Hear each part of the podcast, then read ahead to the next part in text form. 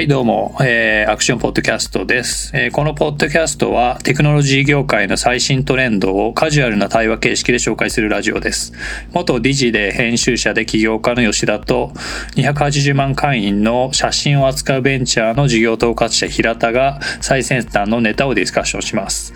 ネタは吉田が運営するデジタル経済メディアアクションゾーンからのものです。平田さんよろしくお願いします。はい、よろしくお願いします。えー今日のテーマはデジタルサブスクリプション。はい。ですね。まあ、流行ってますね。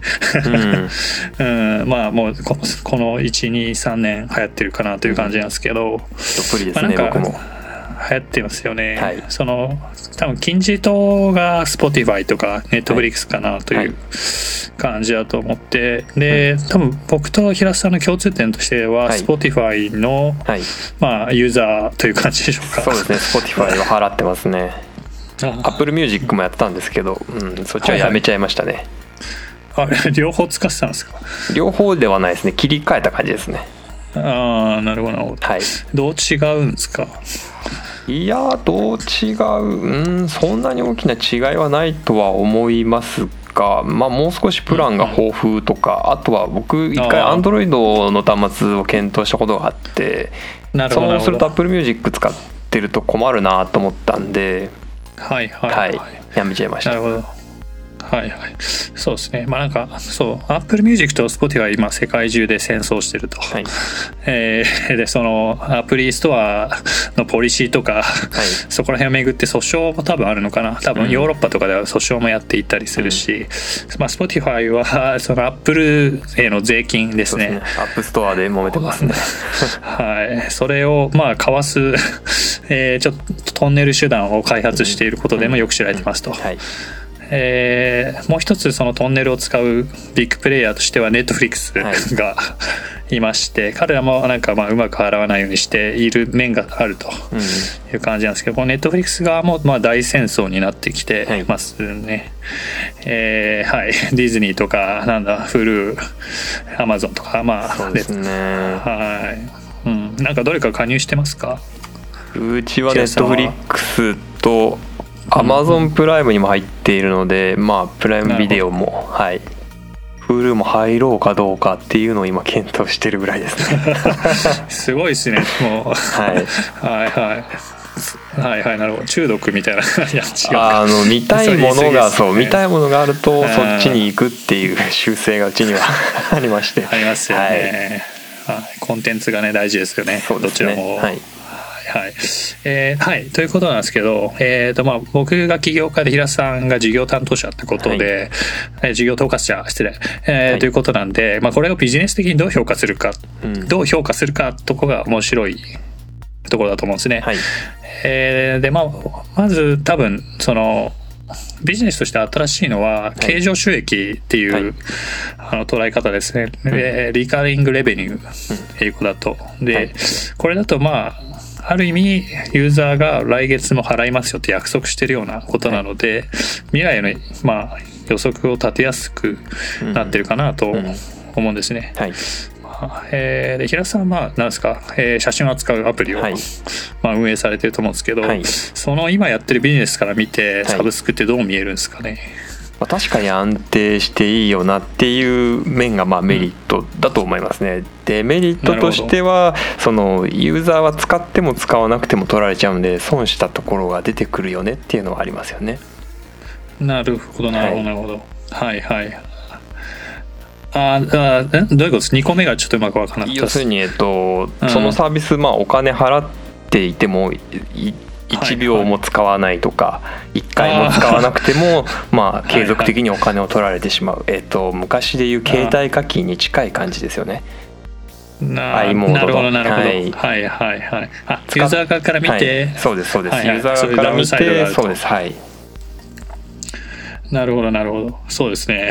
まああのよく例えられるのがスポーツジムですよね、うんあのまあスポーツチーム契約するけど、い。月1くらいしか行かないみたいなうん。感じで、はい。そのヘビーユーザーがいて、はい。なんか、えーまあ大体近所に住んでるおばちゃんらしいんですけど、はい。これがまあ1日2回とか行くらしいんですね。なんかああの子供を学校に送り出した後行くと。あはい。で家に帰って昼ご飯とか食べて家事が終わって夕方また行って帰るみたいな、はい。まあそういうヘビーユーザーがいてそれは1割くらいに過ぎないと、うん。残りの9割はあまり、えー頻繁に使っていないという、うん。まあ、構造らしいんですね。はい。うん。ということなんですけど、まあ、はいはい。えっとなんかいろいろ多分あの切り開いなんですかね。SARS はい。ですよね。うん。こちら側で多分セオリーが確立してきた感はあって、はいなんだろうまあまあその SARS, SARS コミュニティってなんていうかそのある意味マニアックというか、はい。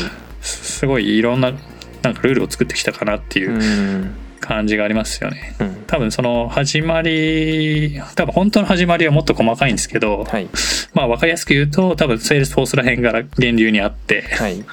はいはい。それでそこにいたいろんな人たちが、まあ、なんていうんですかね、ゲームを、えーそのゲームの戦い方のはい教科書みたいなのを作ってきたかなとうん。いう印象がありますね。うん。まあ、例えば Zuora とかはい。もそうかなと思うんですけど。そう、ですね。 Zuora すごいですね。うん。そうですね。まあ、えっ、と、 Salesforce、あの、教科書があるんですよね。あの、なんか、 SaaS の起業家さんはい。向けのなんか教科書みたいなのを作っていて、で、そこの第一章の著者が、その Zuora のはい創業者で、 Salesforce の多分7番目くらいの、うん。えー社員さんなんですね。うんで、まあなんかちょ、えーまあ教科書だし、ある意味、 Salesforce を、まあなんていうの、考え方を啓蒙するやつだから、い。なんかちょっと大風呂敷で書いてあるんですけど、まあうん。サブスクリプションは新しい世界だみたいな、うん話なんですね。ううん。で、まあ繰り返しになるけど、その経常収益があるんで、はい。その、 Monthly Recurring Revenue とか、はい Annual Recurring Revenue で、年とか月とはいかそういう単位で将来の、まあ、収益化が見えるみたいなうんとこがすごい面白いですねう。んうん。 Adobe がすごいなんかその成功を感じますよね。はいはい。はいはい、詳しいですね。はい。え Adobe パッケージだったものが SaaS に変わってはいはい。最初2012年月額課金による売り上げが全体の売り上げ27%しかなかったんですけどあーはい2017年には8割以上占めるまで成長したらしいんですよね。すごいですね。すごいなと思ってはい、はいはい。えええええその今の CEO が、まあ、ずっと多分一人そのその路線を引っ張ってきた人はずっと今もやってるんですけど、うんえっ、とインド人の僕なごめん名前が出てこないという。僕もちょっとわかんないです。はい、えーあのたしそうなんかどっかの CEO とはい。同じ中学校だったみたいな、ん。インドで。でふたアメリカに渡って2人とも成功したみたいなタイプの人なんですけど、はい。えーそうですね。あのなんですえーっと僕ももともと音楽とかやってて平田さんも音楽やっててはい、もともとアドビってクリエイティブ系でそうですね。うんクリエイティブソフトでうん。一回お高い ライセンスを払って、そうですね。うん、使うっていうやり方でしたねだいぶ高かったですけどまあでもそれもあれですよねそのなんていうんですかね、うん。サブスクのメリットですよね。すごいこう、うん低い安い金額で最初始められるっていうか敷居がすごい下がりますよね、え。利用者にとって。本当にそうですね。ははいいはい。それが良くなったし、それで、えっ、と、当時、現状もまだクリエイティブですね。あの、うん。なんだっけ、フォトショップとか、はい。あそこら辺の売り上げが多分一番でかいんだけど、うん。その、サブスクに触れてきた時に、はい。切り込んでいったのがマーケティングソフトウェアなんですね。あー確かにそっちもすごいですね。確かに。はい。当時は Adobe マーケティングクラウドだったんだけど、はい。多分今は Adobe、エクスペ Experience Cloud とかねなんか名前をガンガン変えていて、はい。はい。はいそうなんですよね。えっ、とねそう。さっき平田さんが言った2012年くらいに、はい。Adobe か Salesforce がそのマーケティング系のあ Salesforce かな？がね、うん。あのえっ、とイグザ ExactTarget とかそんな感じの名前の、はいえー CRM はい。とか的な会社を買収してから、はい。この Adobe と Salesforce のマーケティングソフトウェアの買収戦争が始まるんですね。めちゃくちゃ買うんですよ。もう買って買って買いまくるみたいな。はい。ででそこの Oracle が微妙に遅れながら追いかけてくるんですね。はいうん。へえ知らなかった。はい。そうなんですね。 Adobe はそのなんだっけフォトショで儲けた金がいっぱいあると。でうん。なんか Salesforce はちょっとまあある程度溜まっていたし、はい。かなりアグレッシブな会社なんで、まあ、なんかこういろいろ引っ張ってきて その買収資金も見つけたしオラクルはであのデータベースソフトウェアではい。はいめちゃくちゃ貯金があったということで買収戦争になったとはい。いう感じなんですけどそうなんですよね。でここのたなごめんなさい。この戦いで象徴的なのは、はい。あーつまりみんなあの営業部隊を抱えてるんですわ。うん。でその営業部隊がなんていうかなメイクセンスするうまく、うん。あのなんていうかその合理化されるはい。ためのソフトウェア。うんをたくたくさん抱えてる必要があるっていう、なんていうんですかね、うん、感じなのでだからバンバン買収すればバンバン売れて、うんうん。収益が、えーそれこそ MRR が増えると、はい。でそうするとまた今度営業部隊を増やす、うん。えーなんですか隙間ができるんで営業部隊が増えると、はい。そうするとたくさん人手が出てきたからソフトウェアが必要だってことでまた買収するみたいな、っていうのが繰り返されたっていう感じで、はいまあ、そそのマーケティング系のソフトウェアもどんどんどんどんこの3社に集約されてきたっていう、うんはいまあ 歴史がありますね。うんはいなるほどなのではいはい。そうですね。すごい話がそれていったような気がするけど。えっと、元は何の話でしたっけね？えっと Zuora からもともとその Salesforce にいた方が創業しているって話ですねはいはいはい。そうです、そうです。はいはい。えー、と、そうですね。それで、その、ちょっとその、事業ですね、経営戦略にちょっと戻ってきて、このサブスクのいいとこっていうのは、キャッシュフローがでかいっていう、うんとこなんですよね。まあ、まあ、これちょっと業種、まあ、基本的には、毎月、この企画、ね、ここで振り込んでくださいねって言ったらはい。振り込むじゃないですか。はい。そうするとすぐ着金なんですけど、こうやって他他のビジネスだとこうはいかないんですよね。うんうん。うん。えー何がいいのかな？自動車業界とはい。無理やり比較してみよはいうかなと思うんですけど、はい。えーと、じゃあ、えー平田さんがトヨタだと。はいしましょう。はい。あーでとね車の部品って確か10万点くらいあるんですけど、はい。それを部品会社から買い集めていくわけですね、はい。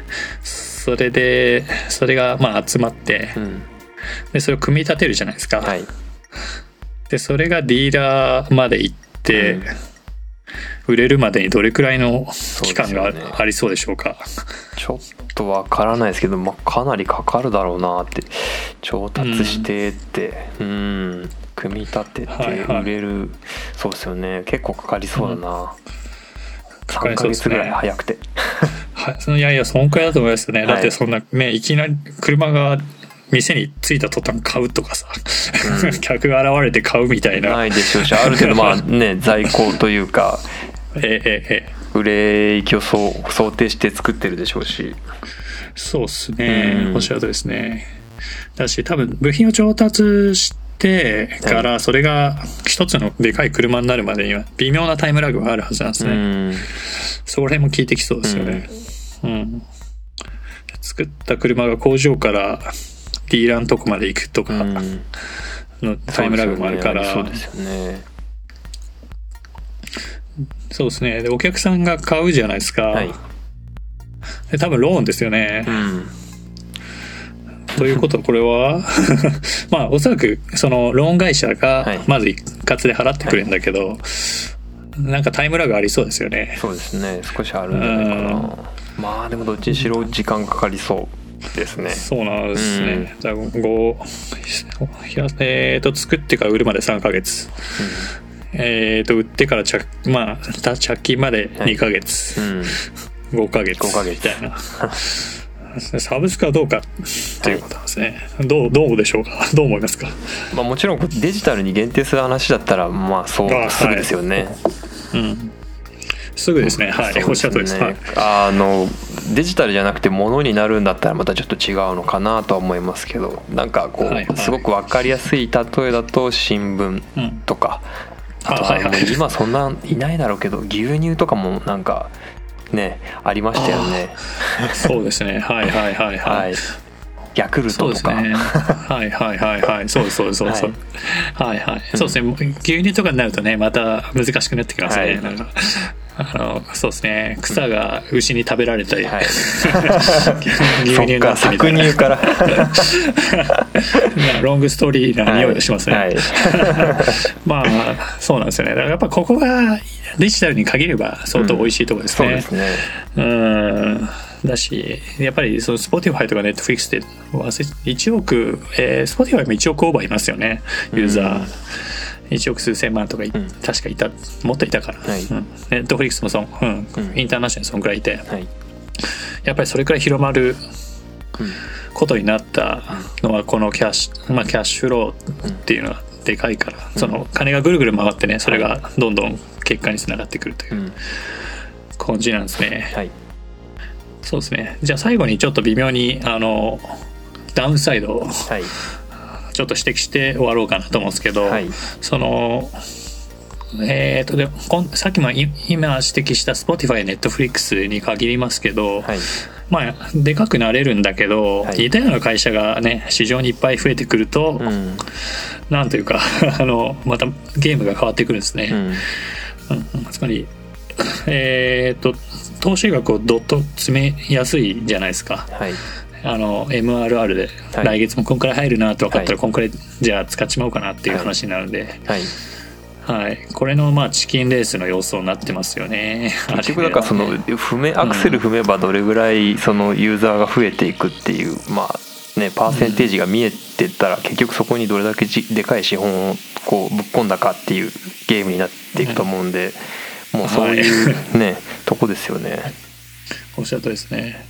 そのはいこじゃあもう今回はクイックにまとめに入ろうと思うんですけど、はい、はい、えっ、ー、とその Spotify、Netflix もそうだし、はい、途中脇道で話した、はい、えー、Adobe や Salesforce もそうなんですけど、そうなんですね。だからえー、特定の会社に対してパワーが集まっていってドーンとでかくなれるチャンスがあると、はい、ですごいキャッシュフローがいいし、はい、えー、将来の収益が予測できる最高、はいうん、でもその最高の論理に従って何社も出てきて、まあギチギチの戦いも起きる、うん、これがまあ今のデジタルサブスクの現状だし、ね。うん、これがまあアメリカとかにとどまらず世界中で起きたっていうのがまた面白いところですね、はいえー、はい。えっ、ー、と、じゃあ今回は、あの、聞きやすいためにここで終わりましょう。はい。平田さん何かありますか？いや、今まとめていただいたので、ひとしきりとしては、うん、区切りとしてはいいんじゃないかなと思いますね。はい。はい。じゃあ、そんな感じで、えー、デジタルサブスクリプションの回終わりようと思います。はい、よろしくありがとうございました。はい、ありがとうございました。